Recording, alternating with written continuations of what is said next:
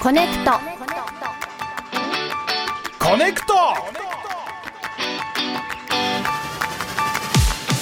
ねくと。時刻は3時になりました。TBS ラジオからお送りしているこねくと。石山蓮華です。水曜パートナー東京03飯塚悟志です。ここからは午後3時のビリビリパッと目が覚めるような刺激的な出会いをお届けするゲストコーナー。水曜日はこちらです。愛好家同盟。い飯塚さんのテンションが大変なことになっていますが、こちらのコーナーは何かの魅力に取りつかれた多種多様な愛好家をお迎えしてじっくりお話を伺うコーナーです、はい。本日の愛好家は井山良吉さんです。よろしくお願いします山良木先生よろしくお願いいたします。お願いしまますすあの、これ僕がね、はい早い二十歳頃の話なんですよ。も照明がどんどん暗く今31歳なんですが、僕二十歳頃よく心霊スポットに行っていたんですよ。それと、友達が車で送ってくれるんですね。わ渡辺っていう友人なんですよ。ある日そんな渡辺が、もう俺行きたくないって言ったんですよ。どうしてって言ったら教えてくれた。渡辺が車で心霊スポットに連れてってくれるんで、当然帰りは渡辺が渡辺がみんな送っていくわけですよ、家までね。最後は一人になるわけですよ。一人になって家に帰ってきた。当時、渡辺実家暮らしなんですね。で、家着くと当然家族起こさないように静かにドアをギーッと開けるんです。すると、まあお父さんが寝てる、お母さんも寝てる、お姉ちゃんも寝てる。ただ、猫飼ってまして、猫だけはどんなにゆっくりドア開けても、起きて迎えに来るんです、玄関まで。可愛いんですよ。で、頭撫でてすぐに靴を脱ぐ。で、リビング行きましてね、そのまま壁にもたれかかってちょっと座っちゃうんですよ。疲れてるんですぐ歯磨きとかお風呂入れない。壁にもたれながら、こう携帯をいじってると、さっきの猫が、トテトテって回ってきて、自分がこの携帯をいじってる腕と脇の間から頭をグリグリって出してくる。甘えてくるんですよ。これまた可愛いんですね。心霊スポットが帰った後の癒しの時間だった。そんなある日のこと、まあ、同じように心霊スポット行ってみんなを送り届けて一人で帰ってくる。静かにドアギーって開けると、お父さんも寝てる、お母さんも寝てる、お姉ちゃんも寝てる。ただ、猫が来ないんです。あ、今日来ないな。寂しいな。まあそんな日もあるかと思って靴を脱いだ。で、リビングに行って、いつも通り壁にもたれかかって、ちょっと携帯をいじってると、うとうとしてきちゃったんですよ。目を閉じちゃった。すると、この携帯を持ってる腕と脇の間からグリグリってきたんで、あ、今日も来てくれたと思って撫でたら、それ女の頭だったの。え？っと思って。自分今女の頭触ってる。で、パッて見ると、胴体がない。これ生首なんですよ。それ自分触っちゃってる。どうしちゃった時に体が動かない。すると、この頭がちょっとずつ上にググググググググググって上がってくるんですね。どうやらこの頭って顔が自分側を向いてる。つまりこのまま上がり続けると自分の顔の目の前に来る。この女の顔と目が合っちゃう。どうしようと思って、ぐぐぐ、もうつむじまで見えて、どうしようどうしようと思って、すぐに目をパッて閉じたら、目の前まで来たんですよ、頭が。どうしようと思ってると、猫の喧嘩の声って聞いたことありますかね？急に飼い猫が、にゃーって飛びかかってきて、その瞬間、首がスーって動いて、ベランダに行って、その窓通り抜けて、宙に消えてった。で、いつも通り猫が甘えてきて、そんなことがあってから、あ、俺もうしばらく心霊スポット行かない？そんな話、渡辺から聞かせてもらいましたね。ありがとうございました。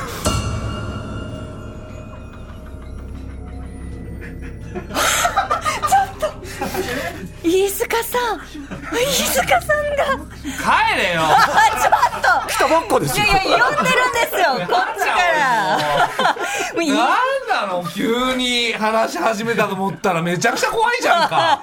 話を聞く間の飯塚さんが、どんどんどんどんこのローラー付きの椅子で後ろに下がって下がって、最初はね、うつむいてらしたんですけど、もうあの、耳のこのイヤホンが届くギリギリまで一番後ろに下がって、で、オチじゃないところで、ふわーって言って、怖えよもう。でレンゲさんもまあまあ怖がってたけど。いや、怖いんですよ。井山さんはありがたい。こんなにいいリアクションの方、久々に会いましたから、僕 じゃあ、改めて、もうえ早速ご披露いただきましたが、井山さんは何の愛好家か教えてください。私は階段愛好家です。はい、ということで、はいえー以前にはこのステップ上がったり降りたりする階段をやりましたが今回は怖い話はいの方で私は本当にあの井山さんにお会いするの楽しみにしてたんですよ。おちょなんで変な。なんで今暗くしたんだよ。宮沢君何してんの？宮沢さんがすごい変なタイミングであのスタジオの明かりを全部落として。え？あのさっきはねスーッとこうあの落としてましたけど今バチンって全部真っ暗にしましたね。変なタイミングで。はいあの井山さんがじゃあ階段の愛好家になったきっかけってちょっとお伺いしてよろしいですか？あの、もともと理屈っぽい子供でして、あの、サンタクロースとか信じたことなかったんですけど、幽霊お化けだけは別だったんですよね。というのも幼少時からなんか妙な不思議な体験をしていてつまりこうサンタクロースはいないけど幽霊って本当にいるもんなんだみたいなことが昔からなんかぼんやりと思っていて。で家族全員稲川淳二さんのファンなんですよ。そんな家族がいるんですね。自然と流れはもう階段付きになるような環境にいたっていう感じですよね。え霊感があったりするんですか？これよく聞かれる質問なんですがおそらく霊感はみんなあると思いますね。おないよ俺。いや見えるかどうかは別なんですよただ何か感じるってことは多分それは霊感だと思うんですよね。そういう話もあるんですけれどもね。あらららら うん。どんな話からも。いや大丈夫大丈夫。話さないで大丈夫です。あそういや怖いだわ。って今日あの飯塚さんのお席とね、あのいつもゲストさんは飯塚さんの お隣に座ってお話いただくんですけれども、飯塚さんがどうしても井山さんのお隣に座るのは 本当やだ。嫌だってうおっしゃって、うん。あの今日は井山さん私の隣に座っていただいて、対面の方が目があって怖くないですか？んいやいやあのほん横で気配を感じたくないのよ、うん、対面だったら別にこうこうすればいいだけの話だから。僕は呪物か何かと思ってませんか？物ではないの？大丈夫えそれ吉本の方でしょ、はいそうですね芸人さんなんですかもともと芸人、まあ、いやまあ、辞めてはいないんですが、うんもう階段の仕事しかしてないですね今そうなんだ、はいえそもそもはお笑いやりたくて入ったんでしょそうですねもともとはお笑いという、まあ、お笑い番組を作りたかったり近いんですけれども、番組作りたかったんだはい、ディレクターさん的な？なんか出演兼企画もやるみたいなものをやりたかったんですあーながるほどなるほど。元から階段は好きだったので自然となんかこっちの方に、まあ、お笑いより階段の方が僕には需要があったってことですね皆さんには。えーどれくらいのそのお話本数持ってるんですか？僕今 YouTube やってるんですが YouTube には今170本ぐらい階段はえー、バカじゃないの？そんなことはないですよ。170も？はい。170本の階段ってどうやって井山さんは知るっていうか集めるんですか？そうだよ。うん。あのとにかくいろんなところに人であの聞いてますね。怖い話ありますか？みたいな風にで大体ないって言うんですよ。いやないないない。ただこれコツがありましてね例えばこう小学生の時の思い出教えてくださいって言うとみんなパッと出てこないんですあるのに。だからなんかエピソードを言うとみんな思い出してくるってことがあるのであの怖い話ありますか？僕こういう体験してって自分から語るとあそういうのであればみたいな感じで喋ってくれることは多々ありますよね。へじゃあ本当に井山さんがお話しされる階段っていうのはさっきだったら井山さんのお友達のお話でしたけど、はいはいはい。誰か語った人のいる階段を語っているってこと。そういう感じになりますね。は 受け入れられてないですか？僕。あ確かにレンゲさんは好きなんだよね。実はあの井山さんが、うん。えっと、階段バースリラーナイトというお店で、うん。あのよくこう階段をお話しされているじゃないですか、はい。私そのスリラーナイトっていうお店行ったことがあってでもあのちょっとね時間が合わず井山さんのこの会の階段は聞けなかったので今日本当に楽しみでしかもなんか井山さんのこの隣にいると、なんでか、まあ、気にしすぎかもしれないですけど、井山さんのあたり空気が冷たい気がすそるんなことない。えなんか気のせいかもしれないけど。ー、夏にはもってこいじゃないですか。本当ですね、もはい。うこの猛暑日にぴったりの愛好家さんでいらっしゃいますよ。そうかな。ただ階段バーで働いてるんですがお客さんにそのどうしていらっしゃったんですかと聞くんですがコネクトを聞いてって方がここ1か月で34人いらっしゃいまして、本当ですか、はい。あそうだ私が月曜日に、はい。あの以前、えっとスリラーナイト行きましたっていうお話をしたので、あなるほどなるほど。聞いてくださった方があそこからお客さん増えたんですね。増えました。いやいや本当ありがとうございます。もともとすごく人気のお店ですから。あわ嬉しいですね。じゃあまた行かなきゃな。でもスリラーナイトで話してよ。いやでも出張版ということでレアな回ですよ。いやでも好きな人好きだもんね。ねこれ楽しみに聞いてる人いっぱいいるでしょうね。うん。あ井山さんあの階段の魅力って何だと思いますか？僕の場合はですねやっぱりその人との人とつながる、まあ、コミュニケーションツールというか、そういう最適なものが階段それこそコネクトするじゃないですけれども、やっぱ僕昔カフェでバイトしてた時にあんまり馴染めなかったんですが、階段好きの人が多くて階段喋った瞬間みんなが「え面白いじゃん」って言ってくれて仲良くなったりだとか。あと各職業の人それこそアーティストの方、まあ、タクシー運転手何でもいいんですけども階段好きの方って一定数いるんで喋るとやっぱ仲良くなってってことはありますか？人とのつながりみたいな。ものに魅力を感じます、ね、僕みたいに本当に階段が苦手な人もいるじゃないですか。はい、本当に毛嫌いされるんじゃないですか。そういう方に向けた話もあるんですよこと？どういうこと？だからちょっと怖いじゃなく不思議とか、うん。ちょっとクスッとしたような話もあるんですよ。ああ、じゃあそれ中心に今日お願いしたい。どうですかね。なんでだよ。私はやっぱり怖い話聞ゴリゴリのやつ？ゴリゴリ。えでも両方対応できるですもんね。そうですそねっか。じゃあもう本当にコミュニケーションツールとして活用してきた感じですか？そうですね。もう人見知りですから僕はもともとは階段だけでこう喋れたっていう感じがありますからね。でも人に喜ばれるのは好きなんですね多分ね。嬉しいんだそうですね。ああ基本的にはやっぱサービス精神があるんでしょうね。そうですね。えこの井山さんはこれまで他になんかどこかでそのこの階段を話して実際盛り上がったなとかこうやって話し続けたなみたいな思い出とかってあったりします？それこそ僕ね数年前なんですけど足を骨折したんですよちょっとした事故がありましてね。で、それで、あの、入院したんです。17日間入院した。すると、まあ、理学療法士というんでしょうかね。リハビリをしてくれる方がいらっしゃいまして、1日1時間やってくれる。そこで散々階段を喋りましたね。すると、あの、17日間の入院で、変なやつ来たって感じで5人交代になりましたね。ちょっと。そうなんだ。交代になってる。でそういうエピソードトークも階段みたいに話すんだね。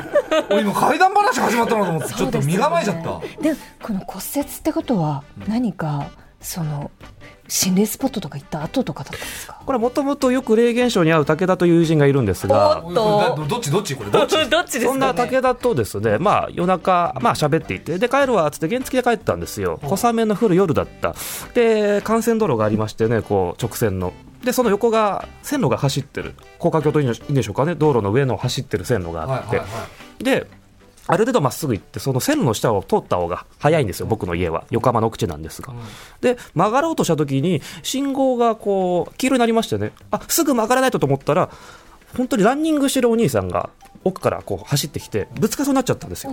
危ないと思って避けたら、本当に運よく僕だけで済んだんです、僕だけ足を折って原付も壊れたんですが、そのランニングしてるお兄さんは引かずに済んだ、ただこのお兄さんいってって転んだ時に僕のことを無表情で見ながら走り去っていったんですよ。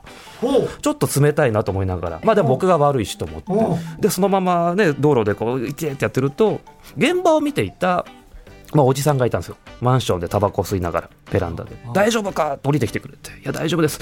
ただ、本当僕だけで住んでよかったですって言うと、え？いや、僕だけで住んでよかったですって言ったら、いや、僕ずーっと上から見てたけど、君が勝手に転んだだけだったよって言われて。俺、誰避けて足折っちゃったんだろうってことがありましたね。結局階段話結局しれーっと階段話された2本目の階段でした あのやるならやるって言って いや私もやっぱ井山さんがあのこうどんな風に階段とそのこうコミュニケーションいろいろなエピソードをコネクトしていくのかもちろん知らないので一緒にびっくりしました。どっちかなどっちかなと思いながら聞いてたら。そうなんだよ。ねこのドキドキ嫌なんだよ。嫌です。ね今どっち？その階段？普通のエピソード話っていう。この時間が嫌なの。で結局階段だったんかいえ階段でしたね。おーいやーでもやっぱりこうそのお話を聞いて、うん。この本当にその人っていたのかなとかどうしてそういうことが起こったのかなとかって、友達とその聞いた友達と話し合ったりするのって、階段の醍醐味ですよね。あの考察含めてコミュニケーションなんで階段は。なんでそう起こったんだろうねとかえそこどういうことがあったのとかでやっぱり階段がやっぱりどんどんー豊かになっていくというか人とのつながりも豊かになっていく。考察含めてやっぱ好きですね。そうなんだえその文化知らないです。その階段を考察していくっていう。なんかその階段バーとかだと、その1時間に15分間あの階段が、えっと、話されるんそうなんですが、うん。その15分の階段を聞いた後は、うん。友人と「あの話ってこうだったのかな？こうだったのかな」って言ってるともうあっという間に時間が経って次の階段が始まるんですよ。へえそんな盛り上がります？考察。わかりますね。そう今の話だとどう考察するんですか？今の話だとそこのやっぱり土地に何かがあったのかとかどうしてそのこのねランニングをしてる人が無表情で通り過ぎちゃった確かに確かに。前にも同じ場所でそういう事故はあったのかとか。そういう感じですね。そうだな。楽しいですよ。いやーでもねやっぱりあのー愛好家同盟ですから、はい。飯塚さんにもこう同盟として会談を楽しんでいただきたいので、はあ。井山さんじゃあ飯塚さんに向けた何か会談そのとかソフトなやつってこと、うん。そうこういう苦手な人用のがあればありがたいですよ。どうでしょうかね。怖えなその入り。苦手な人。その入り何？何何そのえ？ちょっと暗くしたいでしょ今、また今ちょっと。な何やってんの？飯塚さんが暗くなるとか怖いとかで毎回ちょっと怖くなってまた雰囲気も変わってきましたけど。先輩芸人さんなので、あの、劇場の舞台監督から聞いた話をちょっとしようかなと思いましてね。劇場の舞台監督の話すげえ嫌だ、劇場で出た話ってことあ、そういうわけではないんですが、うん僕よく喫煙所でタバコを吸いながら怖い話を喋ってる。すると、まあ、その劇場の舞台監督の関根君ってここやってきましてね、とある劇場の舞台監督なんですが、でいつもここで怖い話喋ってますよねって声かけてきて、ああ、そうだよ。僕の話聞いてくれませんかって言うんですよ。ああいうの何かあったの？って言うと、僕この前怖い夢見てって言われて、困ったんですよ。だって夢は夢ですからね、怖かろうが霊体験階段ではないと思ったんです。でそういう感じじゃないの？って言ったら、ちゃんと最後まで聞いてくださいっていう。関根君曰く今から数年前の夏の夜のことなんですよ。その日、いろいろ仕事が長引いて終電で帰れなかったと。タクシー乗って家に帰るか、ネカフェに泊まるか。まあでもタクシー乗って帰ろうって感じで家に帰ってきたと。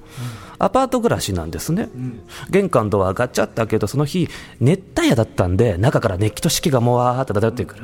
あしんどいなと思いながら、玄関ドア閉めて鍵かけて、すぐに部屋のクーラーピッてつけて、ソファーに座った瞬間、疲れてるんで動けなくなっちゃったと。あーシャワー浴びないと、歯磨きしないと、パジャマに着替えないと、ああ、でもめんどくさい、一回座って動きたくないみたいな感じで。するとだんだんとクーラー効いてきて心地よくなってくる。眠くもなってきた。ますます動けない。あシャワー浴びないとわあでももうめんどくさいもうこのまま。寝ちゃおうって感じでソファーに座ったまま寝ちゃった。すると妙な夢見たっていうんですね。はい。自分が真っ赤な世界にいる夢なんですよ。なおかつ住宅地を歩いてる、他にも人がいたと。でも自分以外誰も真っ赤な世界について何も疑問に思ってない何この世界と思いながら歩き続けると公園があった。公園で子供たちが遊んでる。でこの子供たちもやっぱり真っ赤な世界については何も疑問に思ってない。それを何気なくじっと見てると遊んでる子供の一人がちらって関根君の子を見てきて遊ぼう遊ぼう遊ぼう遊ぼうって走って向かってくる。それ見てぎょっとしたっていうんですね。だってその子供真っ赤な世界でも分かるぐらい血だらけだったんですよ。そんな子供が自分に向かって遊ぼう遊ぼう遊ぼうって走って向かってくる。恐怖で体動けない。遊ぼう遊ぼう遊ぼうとうとう自分のとこに来て捕まえたって抱きしめられた瞬間目が覚めたっていうんです。でも不思議な感覚で意識が連続してるんですね。さっきまで自分が公園に立った感覚がまだ残ってる、まるで夢の世界から無理やり現実に引き戻された。そういう感覚だった。何今のと思ってると途端に体が動かない。ソファーに座って目を開けてる。この状態で金縛りにあったんですえ？っと思ってるとなぜか鍵をかけたその玄関ドアがガチャって開く音がする。で小さな足音が迫ってきてそれ聞いて分かった。あこれさっきの子供だって。あどうしよう。部屋にやってきたらどうしようと思って。伝わるか分かんないけど必死に関根君頭の中でごめんお兄ちゃんは君とは遊べないよ。遊べない。ごめん遊べない。遊べないからって必死に言い続けた。すると伝わったのか足音ピタって止まって今度は遠ざかっていってまた玄関ドア開いてバタンって閉まった瞬間金縛りが解けたと、そういう体験したんです。夢で見た子供が部屋にやってきてそれが怖くてって言われた時に、僕びっくりしてというのも当時から僕は怪談バースリラナイトで働いてるんですが関根君からその話聞く3日前に、そのお店で、ある若い女性のお客様が僕に対して、この前変な夢見たんですって言ってきたばっかりだったんですよ。どんな夢ですかって言うと、その女性、実家暮らしなんですよ。自分の部屋がある、ベッドがある、いつもそのベッドで仰向けで寝ると、ある日寝たら妙な夢見た、自分が真っ赤な世界にいたって言うんですよ。でなおかつ病院の中だったと。その病院にたくさん患者さんがいる。でも自分以外誰も真っ赤な世界について何も疑問に思ってない。何この病院と思ってると、廊下の奥から子供が飛び出してきて、自分に向かって遊ぼう遊ぼうって向かってくる。血だらけだったと。で、遊ぼう遊ぼうって向かってきて自分の手をギューって握って捕まえたって言った瞬間、目が覚めた。でも不思議な感覚で、やっぱりこの女性も意識が連続してる。病院にいたって感覚が残ってる、で何より不思議だったのが自分はいつも仰向けで寝るのに起きたらうつ伏せになっていてさっきまで誰かと手をつないでたそういう体勢で起きた。えっと思ってると途端に体が動かない。金縛りに遭う。すると部屋のドアがギーッと開いて小さな足音が迫ってくる、さっきの子供だと思ってこの女性もやっぱりごめん。お姉ちゃんは何もできない。遊べない。帰って帰ってごめん。遊べないからね。帰って帰ってって頭の中で言ってると足音が遠ざかって金縛りが解けた、こんな話聞いたばっかりだったんですよ、明らかに同じ夢同じ子供じゃないですか。でも関根君とこの女性に面識はないんですね。でいくら聞いてどう考えても共通点らしい共通点がわからないんですよ。いつどういう条件でこの夢見るかわからない。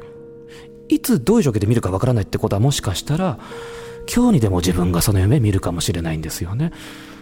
そんな話聞かせてもらいました。ありがとうございました。お何してんだよ。宮沢君なんで味噌せんべいを俺の耳元で食べたんだよ。怖えなもう。そんな怖がらせ方ある？しかも。耳元でせんべい食べるって。いやもう最悪だよ今日は真っ赤な世界の夢見たら。いやー、怖かったですね。もうだから嫌だったんだよ、いやー、でも本当にやっぱり、うん、階段、あれ？どうしたの ?BGM ってあります？今。何が？あ、ない、うん。あ、びっくりした。急に BGM 消えちゃったのかと思った。いやなんなの？怖い 怖い。普通にないだけだよね。普通にないだけだよ。今も。いやー、あっという間でしたけど、宮沢さんのこの、まさかせんべいのパキでこんなに怖いとは思いませんでした。本当だよ。でも、井山さん。いつの間にそんな忍び寄ってたのしかも宮沢君狙ってたんでしょうねずっと。怖えでもよ階段本当に怖かったですね。こ日常のはい。この意識しないところからすぐこうつながっていく。なんかやっぱりこう視線が一つ得られるっていう点ではやっぱりその小屋だったりお城だったり階段上がる方の階段だったりとつながるところありますね。い。やーもう来ないと。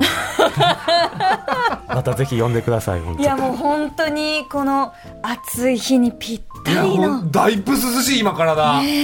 おいやこれ本当にそのスタジオとかでそういう話してると寄ってくるとかって言いません？